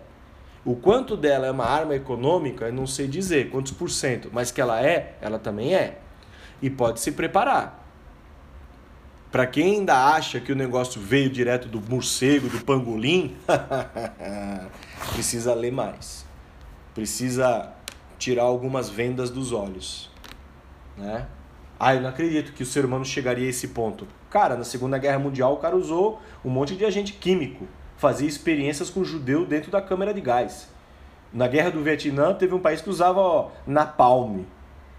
É um elemento extremamente incendiário, napalm. Ele começa a queimar, onde ele gruda, ele não para de queimar. Inclusive, uma das fotos mais famosas do mundo é uma garota vietnamita correndo sem roupa por causa do napalm. Agente Laranja, o Anthrax, né? Então, é, tá na hora de descer um pouco da laje e ler um pouco de jornal, né? A culpa não é do povo chinês. São seus dirigentes, como todos os países. A culpa não é do povo, do cidadão. Quem tem que dar o exemplo são os dirigentes, certo? E você vê por exemplo, o caso, estava fazendo do George Floyd, né, lá nos Estados Unidos, aquela coisa terrível. A gente teve o caso do Rodney King também, há muito tempo atrás, foi feio pra caramba, né? Foi tão agressivo quanto. E aí começou o um movimento, redes sociais, selos. O que eu vi de gente, indiferente da sua idade, e se você fez isso e não gostou, me desculpa, irmão. Me, ó, é que nem postar meme do tomate tá caro, o arroz tá caro e você não fazer nada para ajudar. O arroz está caro, meu vizinho está passando necessidade. Ô, ô mãe, ô pai, pega aí umas quatro xícaras, cinco xícaras, vamos botar no Tupperware, vamos levar aqui pro vizinho, pelo menos dessa semana, né? Ou para hoje, o cara ter alguma coisa para comer. Vê o que está aí na geladeira sobrando. Eu sei que tem pessoas que fizeram isso e essas pessoas estão de parabéns. Tá? E eu não quero saber quem fez isso. É você e sua consciência está de parabéns. Mas a grande maioria entrou em rede social e publicou lá: o arroz está caro, a culpa é do presidente. Teve gente extremamente instruída, eu achava. Eu descobri que é só o papel. Voltou no presidente para comprar um 38 e agora não consegue comprar um saco de arroz. Puta merda. Qual é a ligação? Qual é a ligação do presidente ou do uma das propostas de plano de governo do cara com o preço do arroz. Aí um monte de economista foi na TV, inclusive este, o Samidana, que é um professor da FGV, o cara é pós-PhD em economia, 41 anos, deve manjar pouco, né? E ele explica: o dólar subiu por isso, por isso, por isso, por isso. A China e muitos outros países compraram várias sacas de arroz no Brasil, toneladas de arroz no Brasil, porque os seus países quebraram e precisavam do arroz, que é o alimento básico da dieta da população. A China foi uma das que mais comprou. Tinha agricultor que nem tinha colhido arroz e já tinha vendido a safra inteira. E aí, bem feito para gente que não aprendeu a valorizar o produto interno, inclusive o profissional e a matéria-prima. Nós temos profissionais gabaritados quando eles querem e nós temos muita matéria-prima. Mas é mais bonito, paradigma, usar a matéria-prima de fora, a tecnologia de fora. Aí o mundo mudou. Globalização, o novo normal. Que gente imbecil. Vocês perceberam que hoje eu não tô com papa na língua, não, né? Jonathan, versão 2021, vai ser virado no capeta, velho. Que eu tô de saco cheio de gente imbecil querendo, querendo ditar regras. Política do armamento. Eu falei, porra, o que, que, o cara tá querendo falar com armamento, cara? O que que. Aí eu fui pesquisar, fui atrás, conversei. Aí eu fui ver preço. Falei, quanto custa uma arma? É 4 mil, 5 mil reais. É caro pra cacete. Eu falei, isso aqui é muito caro. E o procedimento, inclusive em um podcast do Flow, fala sobre isso. Todo o procedimento legal que você tem que passar para tirar o porte de arma. Você passa inclusive por um teste psicotécnico para você saber se você sabe atirar e utilizar a arma se você sabe engatilhar, tirar a trava de segurança, enfim. E o teste psicológico, para ver se você não é um psicopata, que não quer dizer nada, alguém pode burlar. Mas todo esse trâmite legal, a gente está falando de 5 mil a 6 mil reais. E você só pode comprar, pelo que eu entendi da lei, você só pode comprar é, o calibre é, 38 um calibre 38, se não me engano. Não pode ser 9mm, acho. Que seria a, um revólver, que é o de cartucho, é de tambor, quando é, é revólver, né? E a pistola que é de pente, calibre 38, 380, um negócio assim. E eu não sei se você pode comprar a, a calibre 12. Ela é uma escopeta, acho, um negócio assim, né? Você fala, cara, quem vai gastar 6 mil reais nisso daqui? É, viu? Tá vendo? A pessoa vai comprar uma arma na biqueira. Se ela fizer isso, é crime. Se ela matar alguém, é crime. Ela vai ser julgada e ela vai ser presa. É, mas a política dele favoreceu a isso. Ah, concordo com você. Então a gente está voltando para o paradigma e para uma grande verdade que a grande maioria da população brasileira ainda é analfabeta funcional. Vê uma coisa e acha que é para fazer igual. Tá vendo? Ele é um perigo para o país. É. Lembra do outro candidato? Que tinha políticas públicas de legalização de uma série de coisas? É, mas tem que legalizar. Opa! Por favor, legaliza. Legaliza a maconha no Brasil. Que você vai ver se 120 países entraram na corrida da vacina, quantos laboratórios você acham que não iam entrar na corrida da legalização das drogas, da maconha, para ter a patente dessa droga? Aí, uma vez que estes laboratórios têm a patente do produto e irão produzi-lo em larga escala, a gente tem um processo industrial, a gente tem um processo que vai demandar custos diretos e indiretos e vai encarecer o produto. E o produto só vai ser consumido mediante receita para quem tem glaucoma, quem tem é, acho que é esclerose múltipla, pessoas que têm doenças degenerativas que dão dores horríveis, né? pessoas que fazem tratamento de câncer para fins medicinais, ok. Quanto da população você acha que vai usar para fins medicinais? Quanto da população você acha que vai falsificar receita e laudo para comprar na farmácia? Quanto tempo que você acha que vai durar as pessoas indo na farmácia comprar com receitas e com laudo? Ah, mas para fins recreativos. Eu não vou nem argumentar. Eu vou te fazer um convite graças a uma aluna que me ouve e que me fez um convite. Assista o seriado no Netflix chamado Midnight Gospel. É uma animação. Eu falei, não vou assistir isso aí. Isso aí parece Hora de Aventura. Aqueles desenhos meio... Se bem que eu adoro Hora de Aventura, né? E, e eu falei, não vou assistir porque isso aí deve ser. Ela falou, não, assiste. Assiste que o seu queixo vai cair, para não falar outra coisa. Primeiro episódio cai nisso. O problema não são as drogas é o contexto em que ela é usada e a finalidade. O contexto e para que finalidade ela é usada. Ah, é como recreativa. Deixa eu ver se eu entendi. Você quer usar alguma coisa, seja droga, álcool, qualquer outra coisa, cogumelo, será o que for. Você quer usar para se é, ter um momento de recreação. A sua recreação envolve ter um momento de ilusão, de ter um momento de fuga da realidade, de é, relaxamento, um dia estressante, você sofre de depressão, de ansiedade, tem alguma fobia. Eu entendo os seus argumentos. Só que aí eu vou te contar um segredo que um médico do Hospital das Clínicas me contou, me mostrou numa palestra que a gente conversou, um cara muito legal. O pai chega em casa. Inclusive em um dos vídeos do professor Clóvis de Barros Filho, a pamonha, é a mesma coisa. Esse médico me falou assim: o pai chega em casa, olha para o filho e fala assim: Filho, você não fez a lição de casa? Ele falou: Não fiz. Se você fizer a lição de casa amanhã, o pai te dá um chocolate. Aí o moleque fica na expectativa, na curiosidade. No dia seguinte ele faz a lição de casa, o pai chega a dar o chocolate para ele. Ele come aquele chocolate, a sensação é maravilhosa.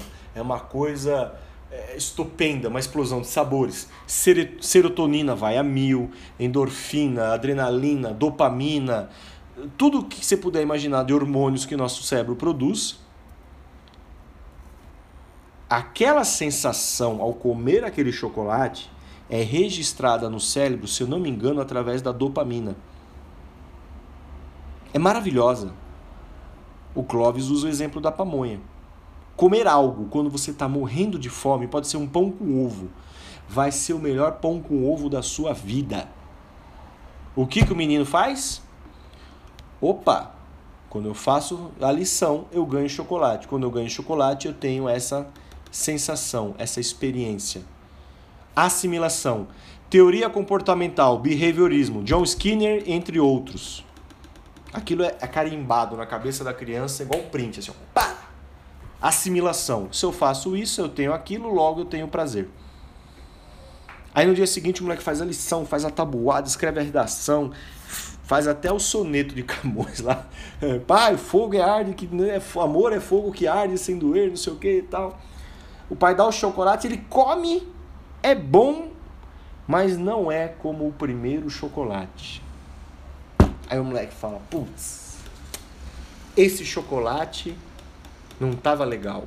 Vou tentar amanhã. Pai, você me dá dois chocolates no lugar de um, eu faço mais lição. E vai. E vai.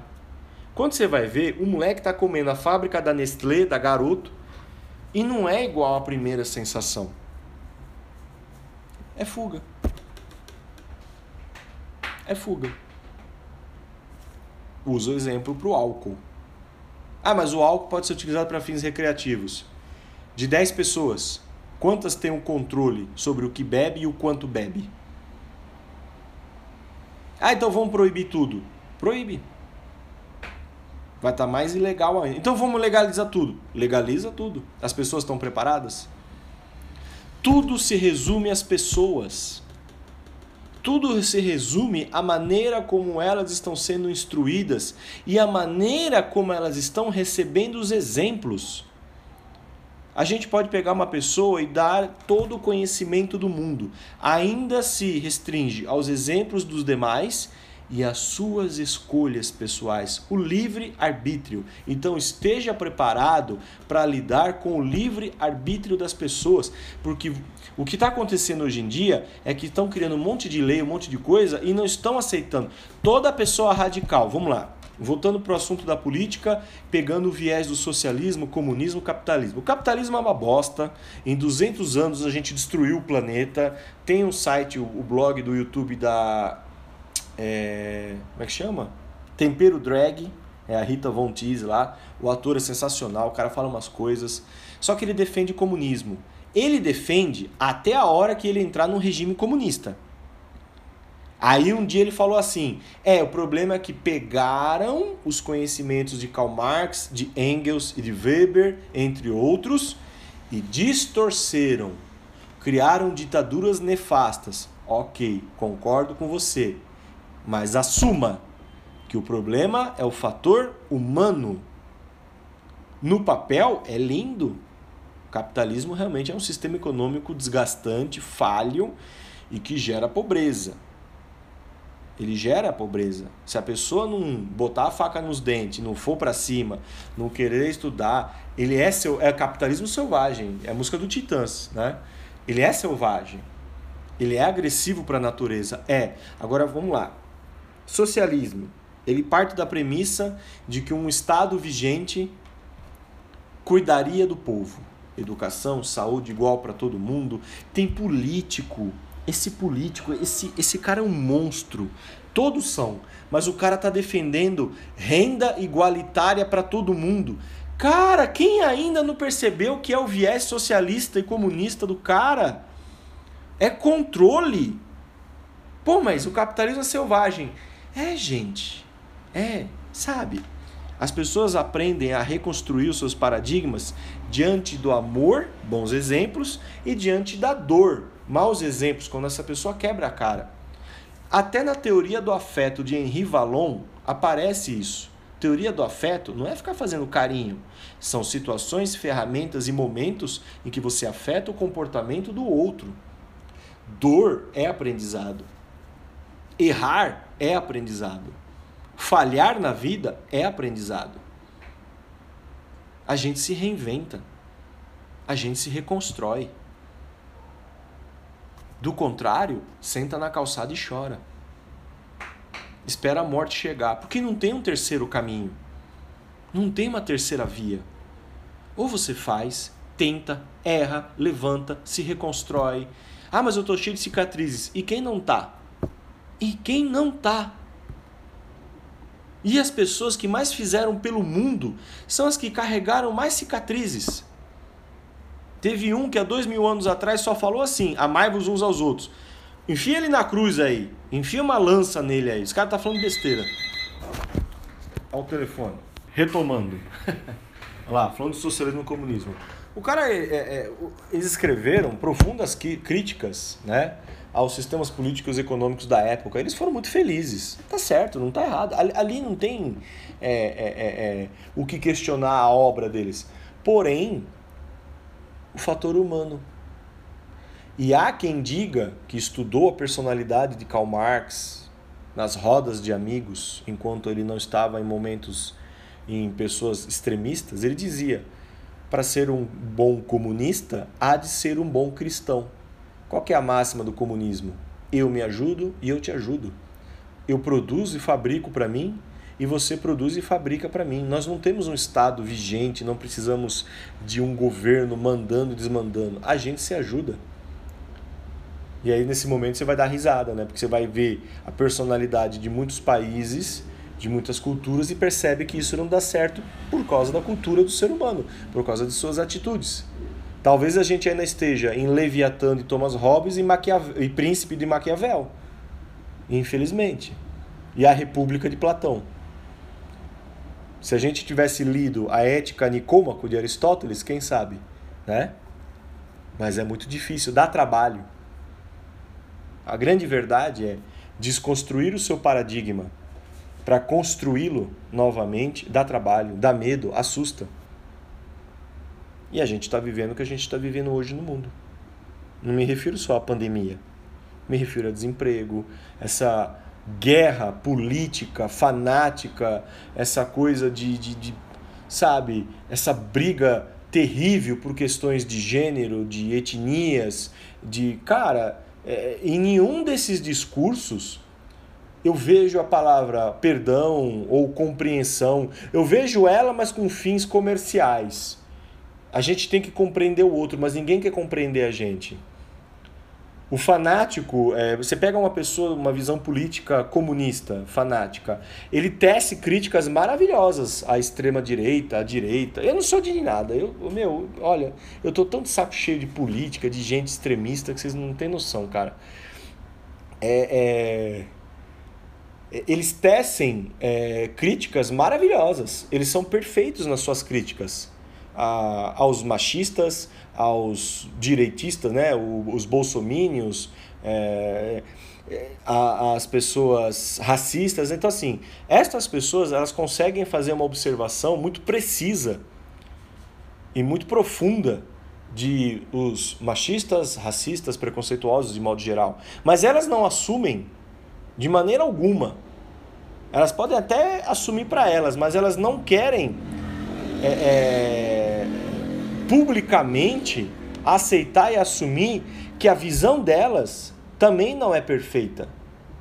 Elas não querem assumir que o discurso dela também tem falhas. Eu não estou falando que nem o exemplo aqui da vizinha. A culpa é da mulher. Jamais, não é. Gente, não é isso, não é isso. Cada caso é um caso. Né? e também, é, mesmo ela tendo essa intenção de, de, sei lá, de ganhar a pensão do cara, de lucrar, é a minha interpretação, não é a verdade de tudo. Não, não justifica a agressão e não estou generalizando as demais.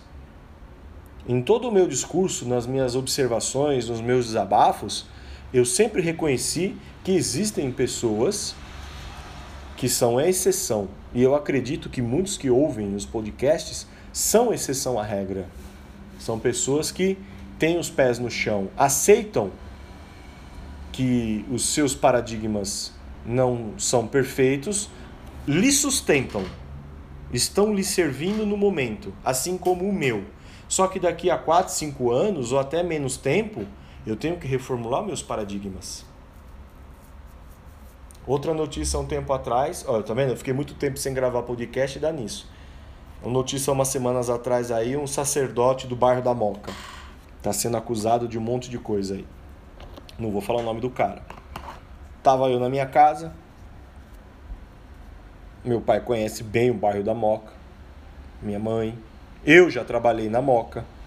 A minha irmã já trabalhou na Moca. É um bairro muito gostoso, muito agradável bairro bacana, né? Tem aquela história, orra meu, é a moca, é legal. Eu acho bacana isso daí, né? É... Um padre lá, um sacerdote, está sendo acusado por um político que também está se candidatando na prefeitura, ele quer notoriedade na mídia. Chamou o padre de cafetão da miséria. Cafetão dos pobres. Nossa! O cara ficou louco. O que ninguém sabe é que eu trabalho numa escola que eu já vi esse cara lá dentro. Então eu vi esse cara de perto. Não tô aqui para acusar. Não tô aqui para acusar. Na verdade, eu não tenho nada contra ele, ele não me deve nada, nunca conversei, enfim. Mas me irritou ver algumas pessoas defendê-lo com unhas e dentes, sem ao menos conhecer toda a história ou o outro lado da história. Absurdo!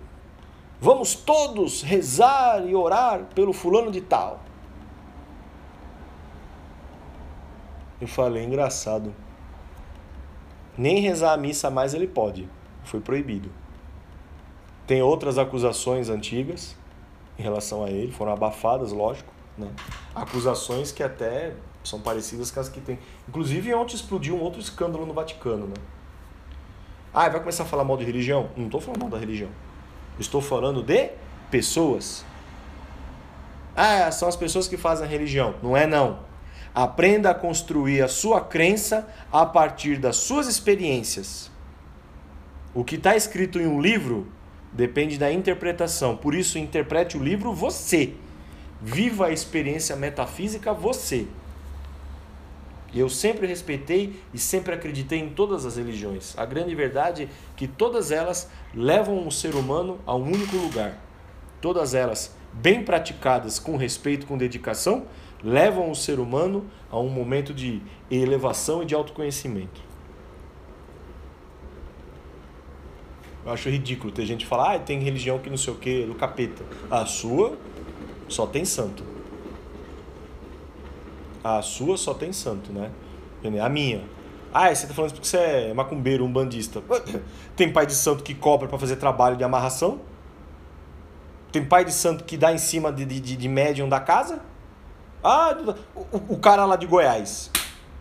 O médium lá de Goiás, o famosíssimo. O que, que ele fazia com as mulheres? Inclusive com mulheres de outros países. O que que deu, o que que, quantas pessoas aquele cara não deve ter feito besteira com essa? Vou falar para vocês, se tem um, um que eu ponho a mão no fogo, tá enterrado em Minas Gerais. Como eu queria ter conhecido ele pessoalmente. Chico Xavier. Até hoje, nunca tiveram nada para falar desse homem. Nada, nada. Nasceu pobre, morreu pobre, ajudou milhões de pessoas, extremamente respeitoso, extremamente respeitado. E olha, eu não sou espírita kardexista. Entendeu? Eu tenho respeito por Madre Teresa, embora algumas pessoas começaram a falar merda de Madre Teresa, Frei Galvão, tenho muito respeito por ele, né? E inúmeros e milhares de sacerdotes e pessoas com suas crenças que fizeram coisas maravilhosas pelo mundo. É, João de Camargo, tá no YouTube. O nome do filme é O Cafundó. É interpretado pelo Lázaro Ramos. Assiste lá. Ninguém conhece a história dele. São pouquíssimas pessoas na cidade de Sorocaba. João de Camargo. Assiste a história dele. Assiste o filme no YouTube Besouro, Cordão de Ouro. É um filme que retrata o recôncavo baiano, a história de um capoeirista, a presença da cultura e das religiões africanas é o candomblé. E eu não sou do candomblé, eu respeito. Tem um pastor palestrante, eu não sei o nome dele. Ele faz muita piada, ele é muito engraçado. Gente, ele é muito engraçado. Ele tem a vozinha minha assim, e ele fala da família, da sogra, da esposa. É um cara com uma vibe maravilhosa. O cara tem um. Não sei a vida particular do cara. Mas é um cara bacana, é um cara com uma vibe bacana, é um cara de alto astral, né? Enfim, cara, tem, tem o bom e tem o ruim. Paradigmas, paradigmas. Olhe-se no espelho, olhe no seu olho, na bolinha do seu olho e crie a coragem de dizer o que mais ninguém disse, o que você não disse para você ainda. Olhe na bolinha do olho da pessoa e diga para você mesmo o que você sabe, o que você não sabe, o que essa pessoa representa para você. Não precisa brigar, não precisa discutir, não arrume confusão, não julgue a pessoa. Olhe na bola do olho da pessoa. O padre Fábio de Mello falou uma vez o que é o amor para ele. Tipo, ele olhou para a mãe dele e falou assim: "Você já é de idade, você, literalmente, ele falou isso: você não me serve para mais nada. Você não passa mais minha roupa, não faz mais minha comida. É, muitas vezes não conseguimos manter um diálogo muito tempo, mas eu não consigo viver sem você. Eu quero, eu não preciso. Eu quero você ao meu lado a todo momento. E quando você está ao meu lado, eu me sinto bem, eu me sinto seguro. Talvez isso seja amor. Padre Fábio de Mello. Existem pessoas maravilhosas, pessoas Ninguém é perfeito. Martin Luther King não era perfeito. Malcolm X não era perfeito, mas trouxeram contribuições para o mundo. Particularmente eu prefiro o Martin Luther King. Ele era mais gentil, mais dócil. Eu não, eu não acredito que a, a violência justifica outra violência. Ai, você é um santo? Não, não sou. Assistindo esses dias a reportagem do Vitor, do Metaforando, ele falou: vão existir momentos, não é em todas as pessoas, não é na vida de todas as pessoas, em algumas pessoas, haverão momentos de extrema crise, emergência e violência. E a, os maiores investigadores forenses recomendam: você tem que dar uma resposta infinitamente mais violenta quando a sua vida ou alguém próximo a você corre risco imediato de vida, né? Quando corre risco imediato. Ai, não devemos reagir a assalto. Ele não, ele não fala disso. Por isso que você tem que avaliar a situação, por isso que você tem. Olha, tá vendo como os paradigmas são falhos? Olha, olha só como existem coisas que mexem com as nossas crenças, os nossos paradigmas. Você está no seu sítio, um final de semana prolongado, com amigos, com família, curtindo. O vagabundo entrou lá, pulou o muro. O cara não vai entrar na sua casa para pedir um prato de comida, pedir uma ajuda, para pagar um aluguel, para comprar. Ele vai para assaltar, ele vai para barbarizar. Ele vai para fazer o terror, como eu já vi acontecer aqui no bairro. Uma coisa é o cara precisar do seu bem material para vender, para pegar aquele dinheiro, pagar alguma coisa dentro da casa dele ou a droga. E antes que alguém venha me falar, ah, são vítimas da sociedade opressora, volta lá no começo do áudio. Ouve lá. Esse, esse podcast é para dar polêmica mesmo, para a gente debater. Eu tava muito bonzinho, muita água com açúcar. Você tá na sua casa com pessoas que você gosta, com pessoas que você ama e vê esses caras. Ah, mas você não é uma pessoa treinada. Você não é uma pessoa gabaritada para ter a resposta. Então, você espera a boa vontade do agressor de compreender que você não é uma pessoa bem treinada, gabaritada, né? É, a compaixão dele é, ou o infortúnio dele de dar tempo de chegar uma viatura, uma polícia, de reagir. Porque assim, tem várias interpretações, tem várias situações. Eu, particularmente, não sei como reagiria. Eu não sei. A gente está falando aqui de tirar a vida de um outro ser humano, por mais errado que ele esteja por mais perigo que ele represente para minha família, eu não sei. Então, por isso que isso não é uma recomendação para nada, mas eu só estou querendo te dizer que quando você constrói um paradigma igual uma rocha e acha que aquilo é sua verdade detentora, haverão circunstâncias na vida que farão você repensar o seu paradigma. Pais e mães muito austeros, muito é, radicais, é aquela coisa, o filho ou a filha tem uma tendência, a tendência, sei lá, é, é, é de um outro gênero ou gosta de outras coisas que o pai não gosta. Eu não estou me referindo só à homossexualidade. Eu estou me referindo a uma religião, a uma crença, a uma visão política. É a vida mostrando para esses pais sejam mais flexíveis é o seu filho, é a sua filha, em momento algum a decisão dele ou as opções dele devem diminuir o amor que você sente por ele e o respeito, mas mesmo assim a gente sabe o que acontece. Ah, então temos que criar uma lei. Já está fazendo merda de novo. Não prestou atenção no áudio. Paradigmas são as coisas mais loucas que a gente pode imaginar, pelo menos eu acho, né? No mundo, no comportamento humano. E aí você fala, então eu não quero paradigma nenhum, você acabou de criar um. Os alunos brincam, ah, então eu não quero escolher, você acabou de escolher. Ah, e se eu não quiser o livre-arbítrio, você acabou de escolher. Você acabou de falar que não quer. Você não foge. O livre-arbítrio pode ser uma bênção, como pode ser um fardo. E as pessoas estão patinando, patinando e manipulando outras. Tudo que acontece no mundo acontece como deveria estar acontecendo. Essa é a grande verdade. Ah, não tá não, tá sim. Existem pessoas que estão aprendendo com a dor, aprendendo com o amor. Existem pessoas que passam por situações traumáticas, se recuperam, usam a sua dor, o seu aprendizado para ajudar os outros, para ensinar os outros, para prevenir os outros. Quantos homens e mulheres dentro de grupos, por exemplo, o AA, Alcoólicos Anônimos, quantas pessoas que estão lá ministrando reuniões, orientando os colegas, os amigos, não passaram por situações como essas? do alcoolismo, da perda da família, de uma série de situações pesadíssimas. E eles tiveram a capacidade de transmutar toda a sua dor, todo o seu medo, todos os seus traumas em coisas boas. Essas pessoas, elas merecem todo o respeito do mundo e toda a ajuda do mundo. Essas são, essas são pessoas importantíssimas nesse processo de desconstrução e construção de novos paradigmas.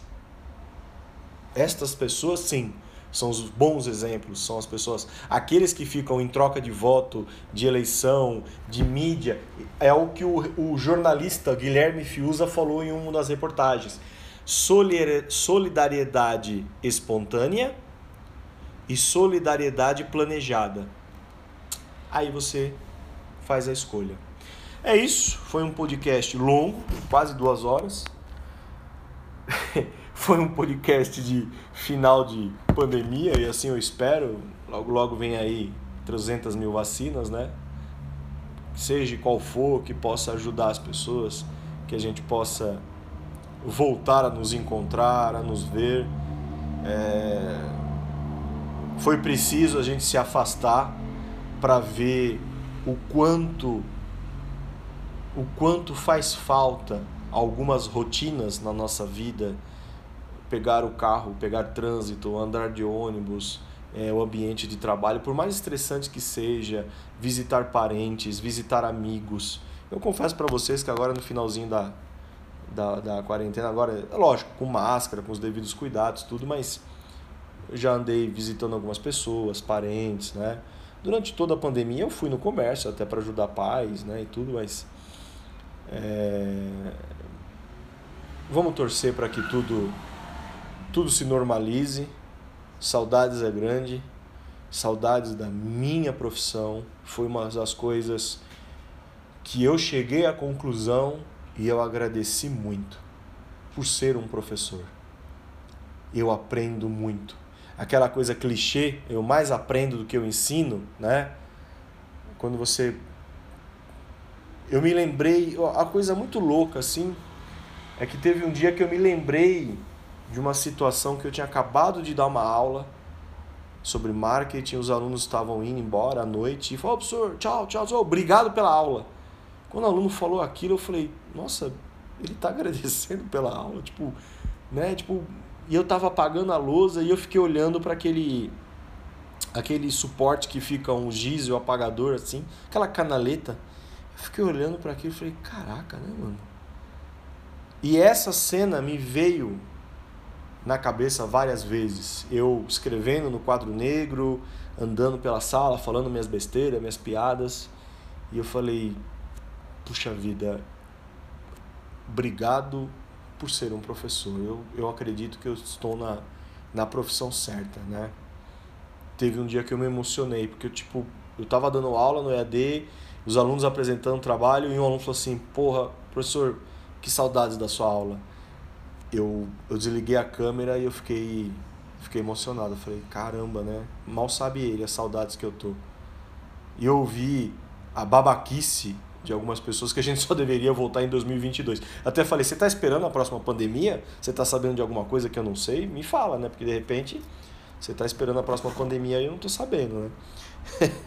é, cara, são os oportunistas. Lógico, não é para voltar agora porque não tem estrutura nenhuma por mais que eu queira, por mais que a gente esteja de saco cheio, realmente não tem estrutura e que sirva de lição para os pais, para os responsáveis, né?